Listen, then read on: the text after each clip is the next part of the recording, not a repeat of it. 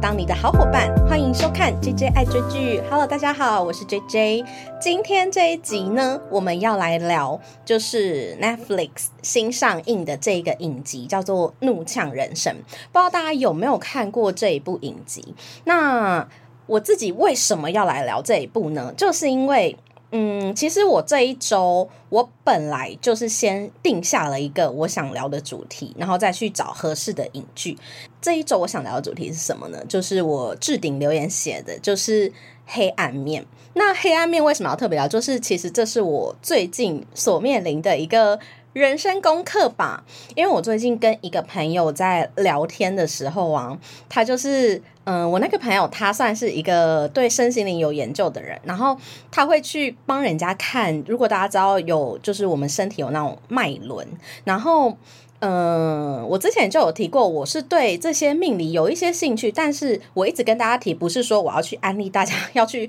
算命啊，或是看脉轮、看灵气这样，而是，呃，我觉得。我并没有就是推崇大家去做这件事情，而且我认为每一个要去做的人，你都要先对你的人生是有所掌握，以及你要有意识的去做这件事情，千万不要被任何一个命理老师或是什么就是第三方陌生人去决定你的人生。那那个朋友是因为他刚好就是正在学习脉轮，然后他就帮我看，然后就给他练习这样子。那他看到了什么呢？他在我大概胃轮，胃轮大概就是我们胃的那个位置的地方，它其实是掌管我们的情绪。那他在我的胃轮收到的一个讯息叫做痛苦、黑暗、黑洞。那在跟他聊天的过程中，我就发现了一件事情是，就是我其实非常常忽略我自己的黑暗面，我非常常就是在面临人生的。黑暗或是一些很伤心的事情的时候，我会很快速的用一个同理心的方式，因为我是同理心很强的人，我就会很快速的，就是把它带过去。什么意思呢？例如我遇到了一个嗯不太好的感情，那不太好的感情，我反而会站在对方的角度去思考，说为什么他会这样伤害我？当我受到伤害的时候，我第一时间想的可能不一定是为什么我这么伤心，为什么他可以这样对我，而是。站在别人的角度去想，诶，为什么他会做这样的事情？所以当我这么想之后，也许我就没有那么痛苦了。这是不是一个很妙的过程？所以借由他的嗯提醒，借我朋友的提点之后，我最近在做的一个功课呢，就是面对我的黑暗面。那因为我在做的过程之中，我就觉得。嗯，其实很想要跟大家分享这个心境。那其实我也还在做这个功课中，我还没有一个解答。那这个时候我就碰到了这一个影剧，叫做《怒呛人生》。它其实归类在喜剧，但是如果大家有看过，它总共十集，它是一次在 Netflix 上架。那大家如果有看过的话，就会觉得它其实一点都不像一个喜剧，甚至你看完之后，你会觉得天啊，我的内心真的太沉重了。它其实制作团队就是刚才提到的，就是由妈的多重宇宙，还有我的金鱼老爸，还有梦想之地的这个团队 A 二十四去制作这一个影集。不过我在维基百科看到这个影集的分级制作的时候，我就发现很特别的是，它虽然有一个主要的导演。叫做呃李成真，但是呢，他的分级制作的编剧跟导演不一定是同一个人哦，甚至李成真应该是在最后一集才是他所导。不过虽然最后一集就是一个。大爆点可以说是这整部剧的一个非常核心的一集啦。这一个故事在讲什么呢？它的故事其实算是非常简单，它其实融合了很多东西，包含人的黑暗面、人在压抑的部分，还有种族歧视跟外国移民我们会面临到的霸凌的问题，各式各样的问题。所以我觉得它在十集的影集内容，而且每一集大概四十分钟，可以去讲这么多的话题，算是非常非常厉害。所以它的人物角色其实。是很少的。那主角是谁呢？主角一个是由 Steven 连他所主演的 Danny Cho，他是一个就是韩国移民的水电工。那他他他们家其实从小就是移民到那里。那他小时候其实就。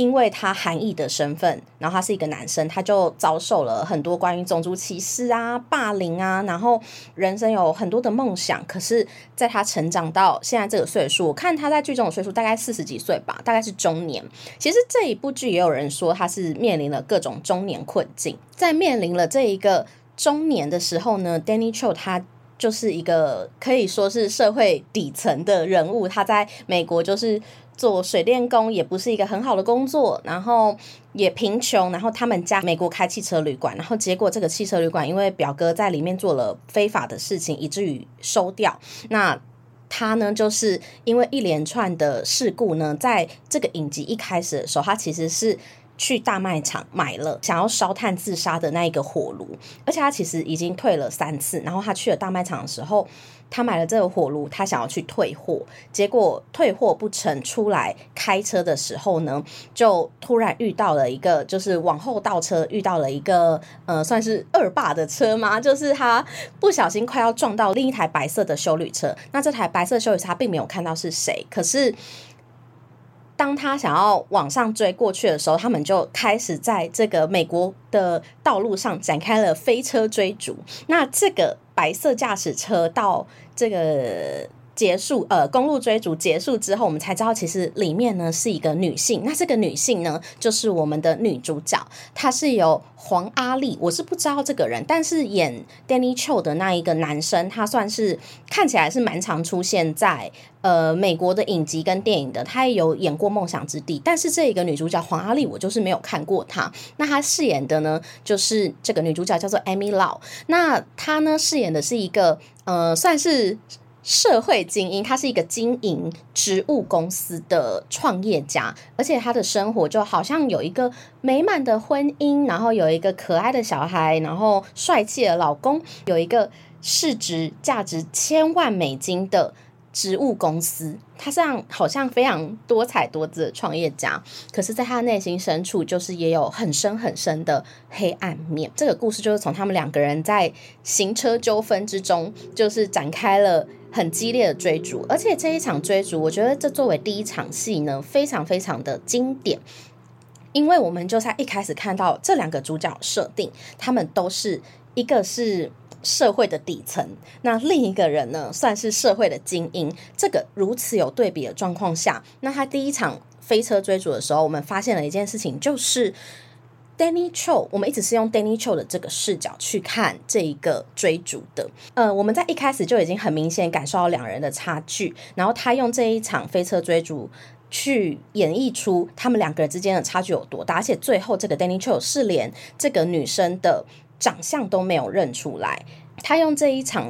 飞车呢，算是一个戏剧的开端，但是同时也暗喻着就是。他们两个之间的战争，就是有一点像是，嗯，Danny Cho 心中最黑暗的那一块，就是因为他贫穷，他想要帮家人过好的生活，可是他并没有能力，以及他现在至今他还是一事无成的状态，甚至他其实买那些火炉，他是想要去自杀，他想要结束生命的。他觉得他生活所有黑暗的那个来源，就是来自于这些权力阶层、这些社会的高阶的这些知识分子，所以。由这一场开端呢，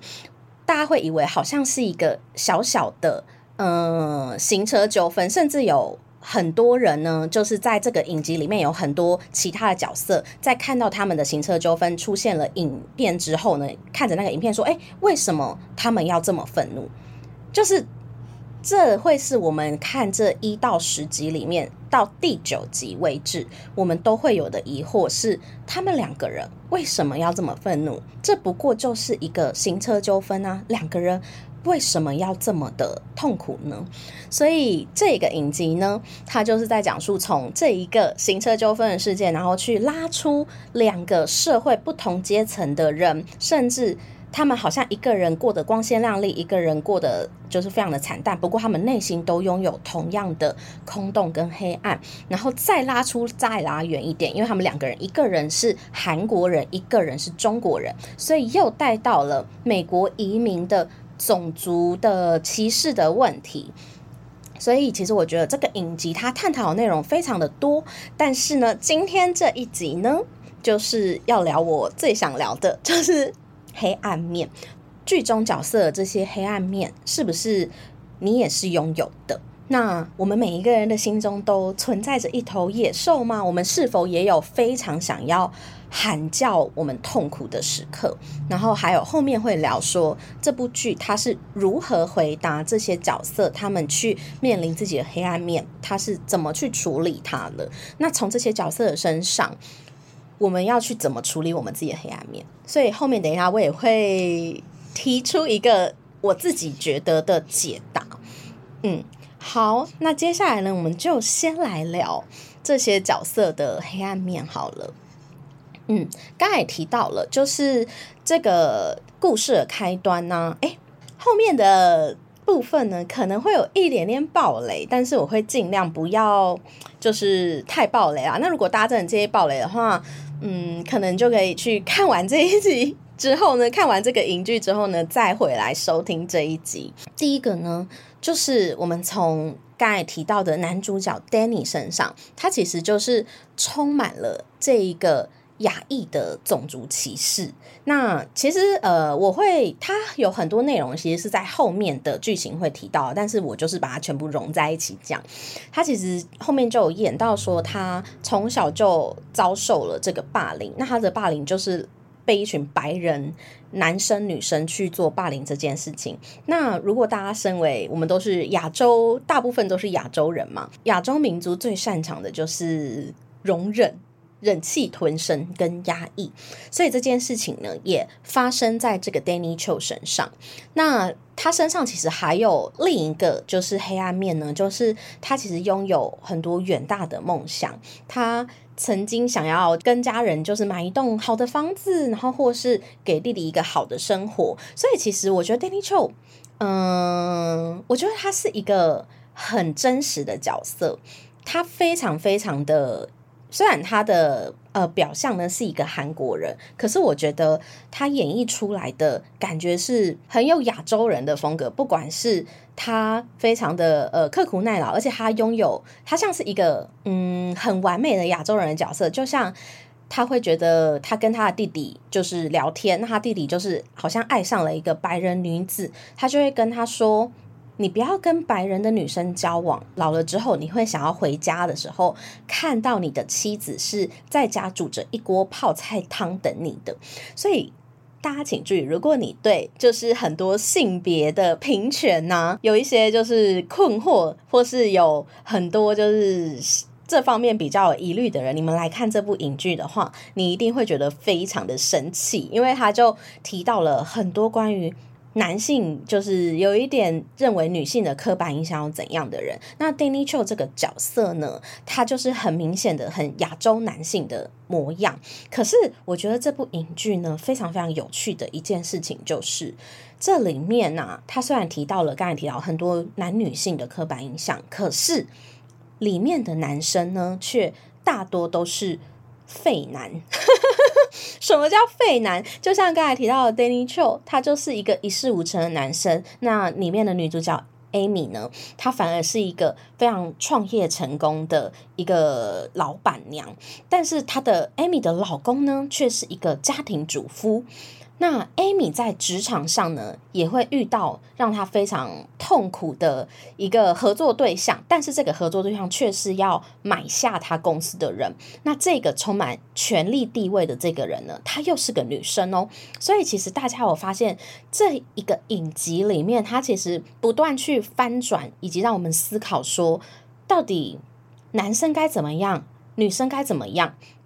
明明这个男生这么废，可是他却好像拥有这样子的父权印象。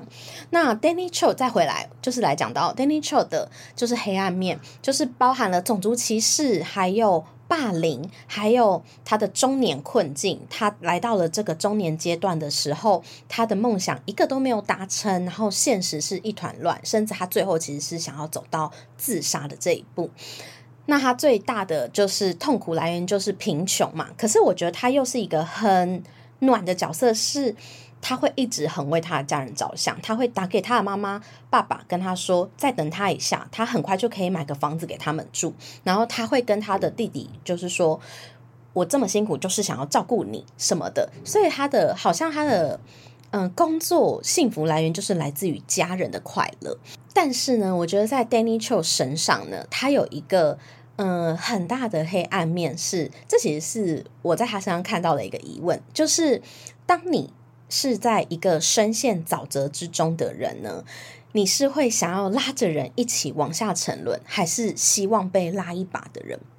那 Danny Cho 在这一部影集之中，很显然他就是一个，他会想要在沼泽里面的时候，因为大家就知道他在里面的形象就是一个身在困境中的人。那他身在困境中的人，他最大的黑暗面来源就是他害怕只有他一个人这样。所以在影集的后面就提到了，我们看似他一事无成的弟弟呢，其实是在 Danny Cho 他在他弟弟大学。要考大学申请的时候，他把他的大学申请书全部丢掉，只为了把弟弟留在身边。他怕弟弟变得更加优秀，那就没有人陪他了。然后或者他呢，遇到生活中所有的烂事的时候，他都把所有的愤怒都发在了 Amy 身上，尽管这些很多事情其实跟 Amy 是无关的。那我觉得在 Danny Cho 身上呢，我在看到的一件事情是。嗯，其实你的意念呢，是会显化你的实相的。就是当你身处非常悲伤跟黑暗的时刻呢，你会觉得你生活的一切都是充满敌意。那更可怕的事情是，这些事情是真的会被显化出来。当你是一个充满了恨的人。你面临到的人，你都会觉得他对你是有恨意的，所以这就是为什么他一开始遇到了 Amy 的时候呢，他会这么的讨厌他，他甚至觉得他对他的一切都是充满着恶意。那接下来呢，我们就来聊，就是 Amy 这个角色。他是一个看似拥有美满的婚姻，然后他又是一个拥有植物公司的创业家，甚至他其实是看似嫁入豪门。什么豪门呢？她老公其实是来自于一个日本非常厉害的艺术家家庭，所以看似是一个呃艺术豪门的婚姻，可是。这样子的他呢，所拥有的黑暗面就是他非常被害怕看见真正的自我，他害怕被遗弃。我觉得在 Amy 身上，我们可以去总结他的黑暗面是，他一直活在一个就是心口不一的假象中，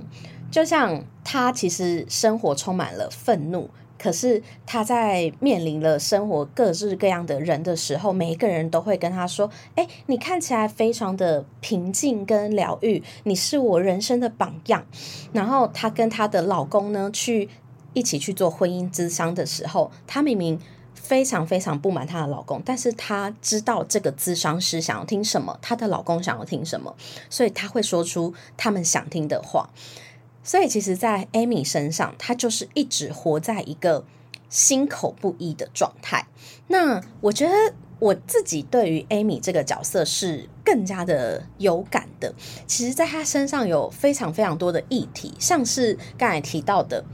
她看似好像是一个嗯、婚姻平权，是叫婚姻平权吗？或者是性别平权的角色，就是她跟她的老公呢，她其实是。才是那一个事业有成的人，那她，但是她的老公呢，反而是就是家庭主妇。但是这样子的婚姻，好像就是呃，看似平等的状态下，但她老公却又犯了很多那种我们认为的男性父权的那种刻板印象，就是她老公会外遇，然后她看起来好像是一个非常成功的老板，但是她会为了要卖掉自己的公司，然后面对她的合伙人的时候呢，去低声下气。所以，他其实不如我们表面上，就是我们社会上公认那些精英，他看起来拥有这些的表象，可是私底下的他是非常的易怒、讨厌工作。那他虽然拥有一个自己的豪宅、自己设计的一个房子，但是他那个房子却没有任何一个他可以休息的空间跟时间，因为他都把时间精力都花在了工作身上。其实我在看 Amy 这个角色的时候，我有很深的感触是，一个是她害怕被别人看见真正的自我，她害怕真正的一面被大家看见的时候，等一下后面会提到她是面临她黑暗面的时候，她是如何去处理，就会提到说她最深层的那个点是什么。她害怕被大家看见的原因是，她怕大家知道真实的她之后。就会不爱他了。然后他好像非常非常的努力，他其实非常不喜欢工作，可是他又非常害怕别人认为他不够好。那我对他非常有感触，是因为我觉得近期我也是一个拥有成长焦虑的人，就是我很害怕我不够优秀，我。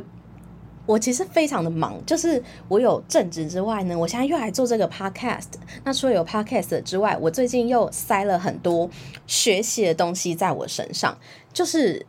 我觉得在 Amy 身上，我特别有感触，是我也拥有很多的成长焦虑。不知道大家有没有所谓的成长焦虑，就是害怕我自己不够好，然后看见身边这么多优秀的人的时候。你总是很难以去肯定你自己。那我觉得我自己最近就是有这样的问题，然后我就觉得常常会觉得好累，可是可是又会觉得，嗯，这些东西又都是我想要的啊，我也是很想要去成就自我，去实现自我价值，以及在这个 podcast 上面，我也是很。努力很想要去跟大家做互动，这也是我真心喜悦想要的。可是同时，它也伴随着焦虑。那接下来呢？其实呃，不止就是这两个主角，他其实在其他角色身上，包含刚才提到的，就是。嗯，Amy 会遇到一个合作伙伴，就是要买他公司的那个老板，他叫做 Jordan。那他其实就是一个很特别的角色，他有点像我们之前提到的那部电影叫《塔尔》，他就是拥有非常多的权力跟权势的白人女性，所以他会做出很多我们。刻板印象中那种白人男老板好像会有的这种行为，包含说一套做一套压榨你，或是对于亚洲人有种族歧视。那被种族歧视的人呢，包含就是 Amy 的老公，他其实。虽然来自于一个日本非常厉害的艺术家庭，可是他终究在美国这个地方，他还是一个日本人。在 Amy 的老公身上，他也拥有种族歧视的压力。还有另一个角色叫 Miona，他也是。然后还有刚才提到的这一个 Danny 的弟弟 Paul，他也是有很多的关于成长的焦虑啊，关于职业事业上没有办法有任何成就，对于梦想非常无力的这个状态。嗯，那讲述前面这些人的黑暗面之后呢，我们就来聊聊，就是我最想聊的。当看见别人的黑暗面的时候，我们该怎么去处理，以及我们要怎么去面对我们自己的黑暗面呢？其实，呃，我觉得这部影集非常非常有趣的事情是，他花了很多篇幅去讲压抑。去讲黑暗面，去讲这些很痛苦我们内心的困境，但是他也花了很多篇幅来让我们去看这些角色，他们非常奋力的在泥泞中挣扎，他们去做了什么事情呢？我觉得这些角色真的，你看着你会觉得有点心疼吗？心酸、心疼，你会觉得他们其实很努力，很努力的想要去。摆脱这些困境，可是怎么这么难呢？像是呢，Amy 呢，她其实会试图去跟她的老公去倾诉。哦，讲到这个老公呢，我们就先来反省，我们先来自我内省一下，就是当你今天听到你的朋友、伴侣、父母，或是你很亲近的人来跟你诉说他的痛苦的时候，你会用什么反应去应对他？你是马上呢就用一种说教的态度呢去跟他对谈呢，还是你会先安静的倾听他，还是你会像 Amy 的老公呢？Amy 的老公他做了什么事？其实 Amy 的老公，我在看他的时候，我都有一种就是啊重伤的感觉，背后有几把剑，因为 Amy 老公很常做的事情就是跟他说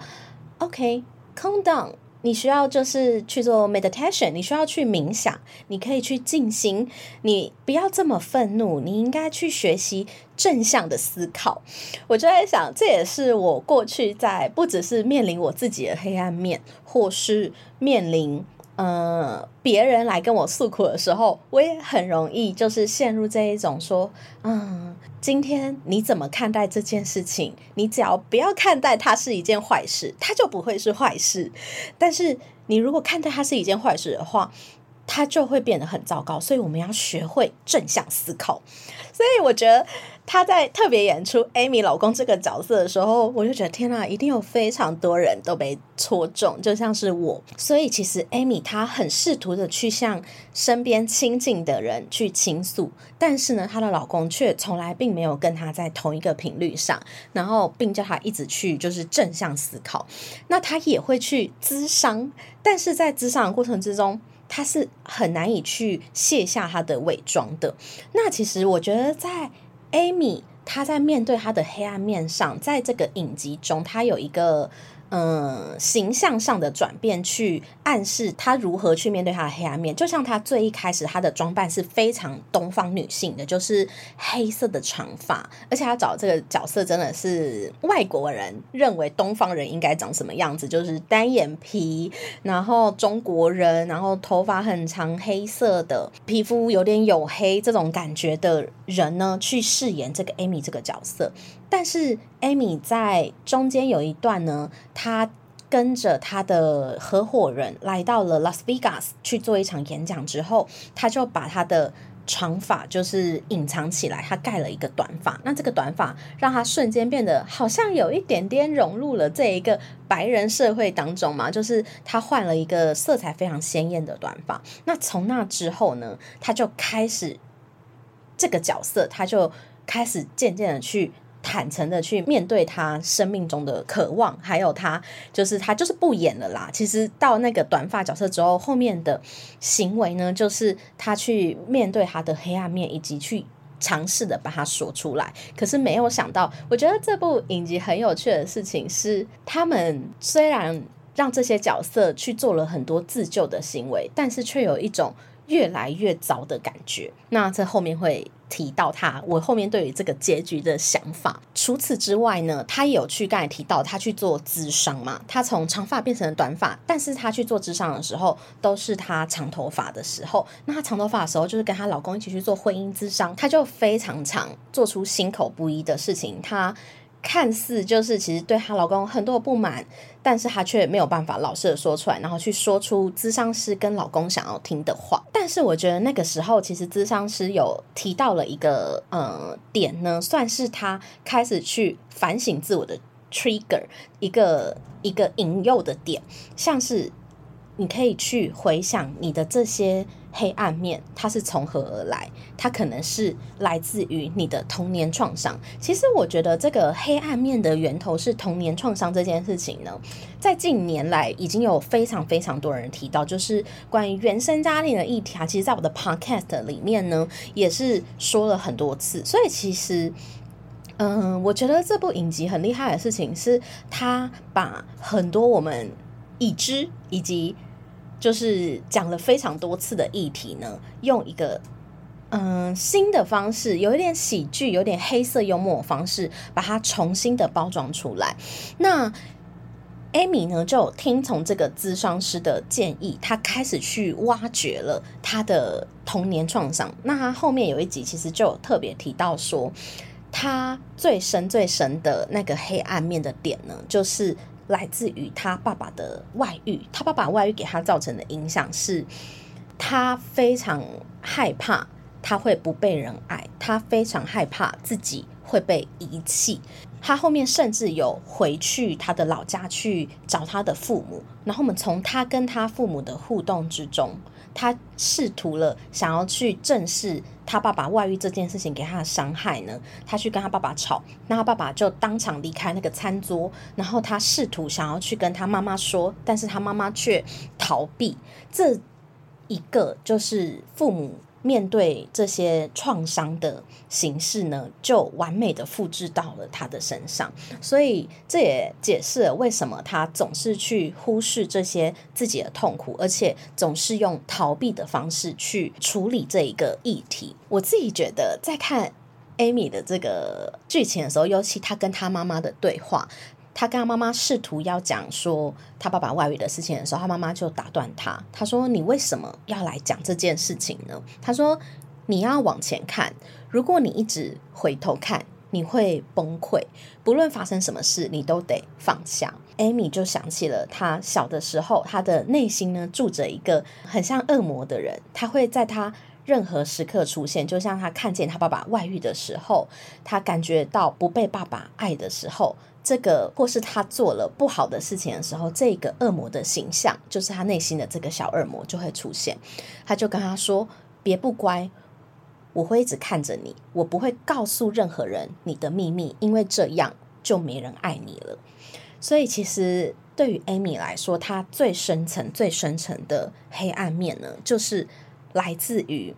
嗯爸爸的外遇引发的这一个害怕自己被人遗弃，他害怕真实的他被看见了，就没有人爱他了。他。害怕他就是被所有人抛弃，可是我觉得这部影集很讽刺的事情是，他最后刚才也提到了，他开始剪短发之后，他就开始不演了，包含他也跟他的老公坦诚了，就是他就是这一个行车纠纷怒怒路怒事件的主角，以及就是他的很多他基于他的黑暗面所做的很多事情，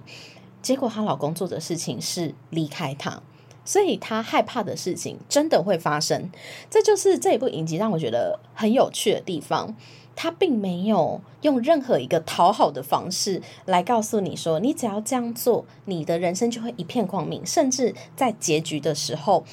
这些角色并不是一个真的很棒的结局，不如我们想要的 happy ending。那除此之外呢，就是。呃，Danny 也是，Danny 他其实，在面临自己处理自己的黑暗面的时候，他曾经做过了。刚才提到了，他曾经想要自杀，可是他一直都没有成功过。后面呢，他就去找了他前女友，叫做维洛尼卡，那个角色有点忘记名字了。他是一个后来在信奉就是呃神基督教的一个角色，所以他去找他前女友的时候呢，他就加入了这个教，利用了这个教会去进行贷款之类的。反正这就是我觉得 Danny 他其实是一个非常自私的角色，但是他的自私呢又非常的有缘由，他用了一个很温暖的理由去包装他，就是他好像想要。为了给家人更好的生活，可是他又另一层是，他想要给家人更好的生活是，好像又没有那么真心，因为他其实很害怕家人呢过得好，但他并没有这么好，就像他对他弟弟的方式。好，回来讲说，其实他寻求神的帮助的时候，他似乎曾经有过一线光明的人生，他好像获得了发泄的出口，但是这个光明很讽刺的事情是，他又是陷害了他的。表哥而来，我觉得在这部影集后面的时候，仿佛就是把上帝视作一个呃悲惨人生的救赎，但是在后面最后面的时候，却提到了他们两人对上帝的诠释是什么。他们说他们不相信上帝，他们不理解上帝为什么要这么做，为什么要把。这么多悲惨的人生强加在他们的身上，我觉得这件事情很有趣的事情是，我之前曾经读过一个书籍，他提到的事情是，嗯，如果这个世界他真的有创造这个世界的一个创世神、造物主，他必须去制造善恶这两个人环境。如果你没有体验过非常不好的环境，你就不会知道什么样是善。所以，我们来到这个世界，上帝只是努力不让自己在虚无中感到孤单，所以创造了他们两个人如此悲惨的人生，去好像去取悦上帝的这种感觉。我觉得，嗯。他们去诠释上帝的这个角度呢，跟我之前读过的那一个造物主，他其实是第一个，他为什么创造人类，就是他想要透过人类去体验，没错，就是二元性，去体验善与恶。所以有些人他就是会体验到恶，有些人就是会体验到善。可是我们是不是有对于自己生活的自主权？我们是不是有选择权去决定说我们要体验的是善或恶呢？好，我觉得这可可以从这个怒呛人生的结局来聊。嗯，我没有要爆雷，但是如果大家最近有在滑社群，因为我就非常常滑社群的时候，就会看到很多人分享说：“天啊，怒呛人生非常的好看。”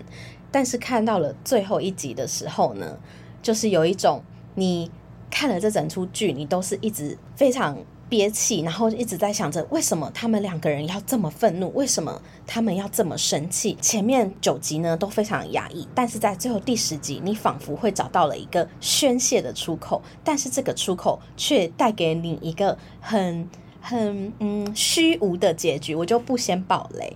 那我觉得这个结局想要带给大家最大的含义呢，也是他前面如何去回答。我们要怎么处理自己的黑暗面？我们都只是想要被看见，我们只是想要缺乏的只是一个理解。因为到最后这个结局呢，前面在九集的时候，我们都看到从一开始的这一个行车纠纷呢，Amy 跟 Danny 两个人其实都是处于一个针锋相对的状态。那在这九集里面，他们两个人也是一路吵吵闹闹，他们只要有。见面的场合呢，都是争吵，但是都没有从头到尾两个人都没有平等跟和平的沟通过。那直到最后一个一集的时候呢，他们两个人似乎获得了平等的地位，因为他们一些事件，两个人都变得一无所有，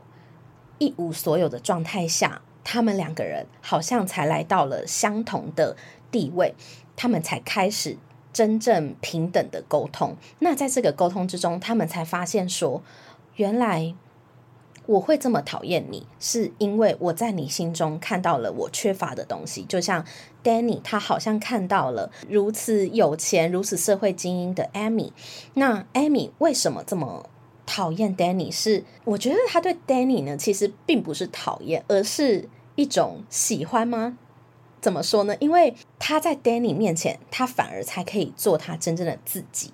他在他面前展现，他可以展现愤怒的他、暴怒的他、小气的他任何一面。所以我们会看到一到九集的时候，当 Danny 去面对 Amy 的时候，他骂完他的时候，他其实是充满愤怒的，因为他有恨。但是 Amy 呢，在跟 Danny 起完冲突之后呢，他很有的时候他的嘴角是。包含着笑的，因为他觉得他可能有心中某一部分被释放了，他舒压了。那这两人呢，到最后的这一场对谈的时候呢，他们才发现，他们终于可以看见了。像 Danny，他就看见了 Amy，他其实并不如他看见的光鲜亮丽，他有他的痛苦点，他有他害怕。不被别人理解的地方，Amy 呢也看见了 Danny 身上，他其实只是一个害怕孤单的人，他害怕有人比他好，因为他害怕就他一个人待在这样子的黑洞中，这样子的沼泽中。我对于这个结局呢，其实是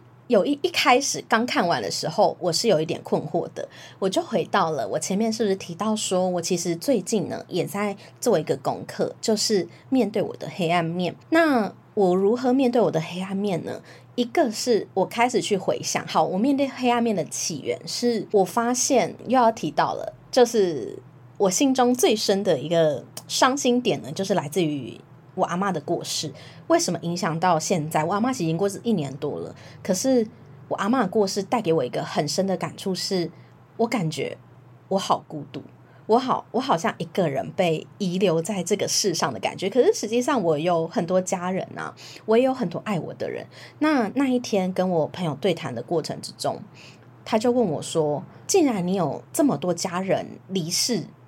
但是这些人都没有带给你这样的感觉，为什么你阿妈离开之后会带给你这样的孤独感呢？是不是你们两个人的成长相处经验中，曾经带给你这样的感受过？”所以我就开始回想我跟我阿嬷的，就是相处经验。结果我开始居然 讨厌起我已过世的阿嬷，没有真的讨厌啦，就是我开始回想说，像小时候，其实我阿嬷也很常用一些女性刻板的印象强加在我的身上，以及我其实是一个单亲家庭嘛，但是我其实算是从小是我阿嬷带大的。那我阿嬷其实曾经对我讲过一句话，是说。嗯，我觉得他是出于一个好意，但是他说出来的话是说，如果他离开之后，这个世界上可能就没有人爱我了，就没有人照顾我了。这样一段话就一直深在我的心中，所以我就觉得，我开始去回想说，这一些点这一些我来自于我内心这么深层的孤独跟黑暗，它是怎么而来的？但是我刚才提到了这一个影剧，它在最后去处理这些角色黑暗事，它是透过另一个人的理解。那我的困惑就来了，我一定这么需要被理解吗？我真的这么需要另一个人，我才可以离开这样子的？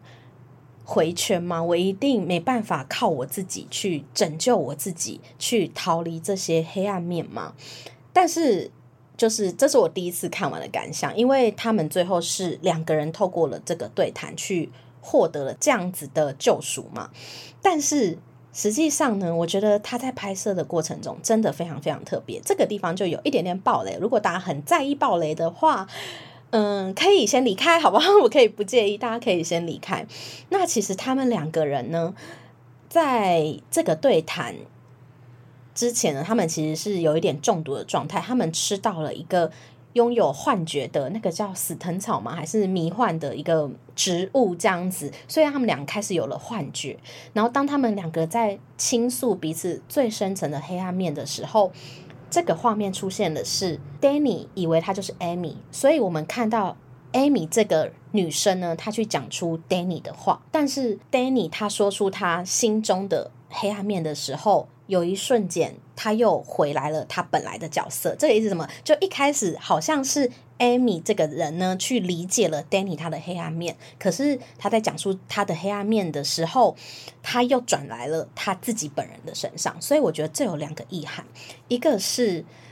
我们真的 maybe 真的很需要被理解，很需要被看见，我们真的有的时候你身处困境、黑暗面的时候，你可以去寻求另一个真的懂你的人的协助。但是，当他把那个镜头切换回来，变成他自己跟他自己对话的时候，其实这个自救的能力也在你的身上。所以，我觉得看想到这段的时候，我就有一阵感动。就像对我而言呢，我说我现在开始去面对我的黑暗面了嘛。我其实也还在学习，我其实很害怕去跟别人讲这些，但我现在在 公众场合，在这个直播以及 podcast 的中呢。就是我想要学习这些主教一样，去真实的剖析我自己内心深处的一些很伤心的事情。当你讲出来，把它摊在阳光下的时候，maybe 它就不再是一个黑洞了，它就是一个你已经看见它的东西。那我现在能够做到的是，我就是静静的看他，去看我面对这句话的时候，我的愤怒。我的伤心，我的悲痛，我觉得下一步很想做的事情是，就是去告诉那一个，就是小时候非常非常伤心、非常非常痛苦的自己，就是说你很努力了，你很努力的长大了。我现在长到这么大的时候，我已经可以理解你的伤痛，我也可以理解。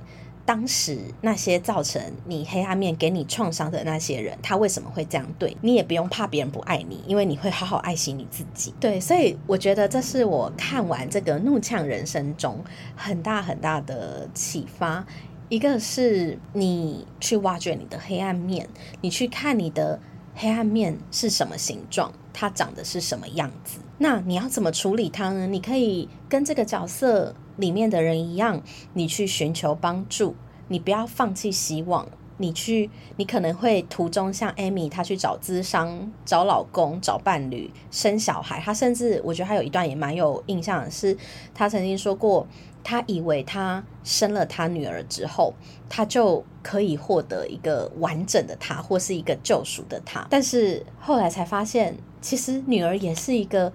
拥有条件的生物，他以为他的爱是无条件的，但是他越成长之后，他才发现，其实女儿对他的爱也是拥有条件的。所以，其实所有救赎的这个钥匙，去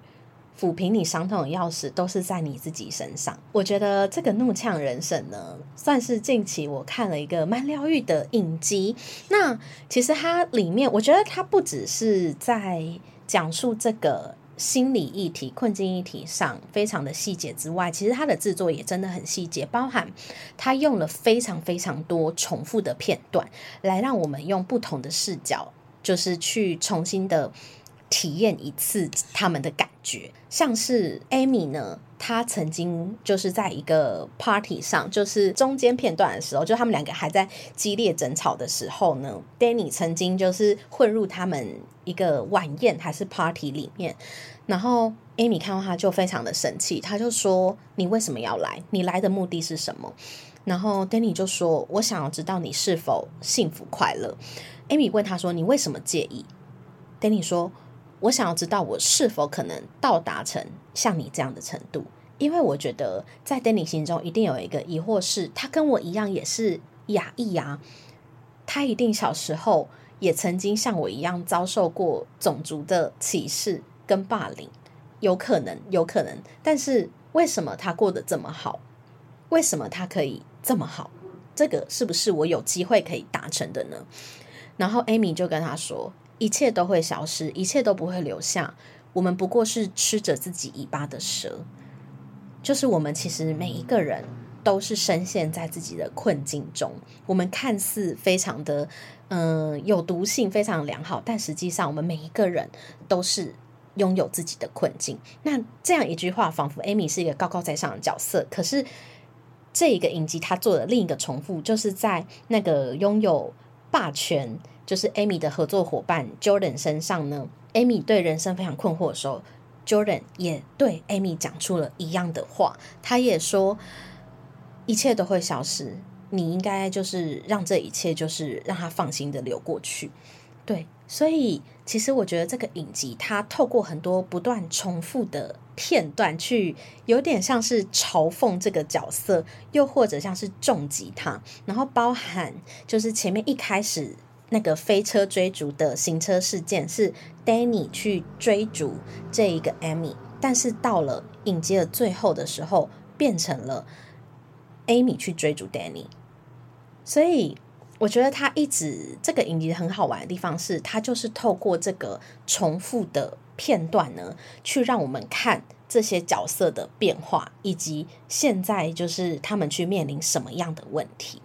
嗯。所以今天呢，就是跟大家来聊这个怒呛人生。希望这个分享可以让大家开始学习去处理自己的黑暗面，这也是我现在练习的功课。如果大家对于处理自己的黑暗面有任何的这一个心得，或是想法，或是方法的话，也很乐意分享给我，因为我也还在努力当中。那。真的很推荐这一个怒呛人生给大家，非常感谢大家今天的收看直播、收听直播。那谢谢大家哦，这个直播要结束喽，也是半三十秒，每次都在一个压力中进行直播。那大家晚安哦。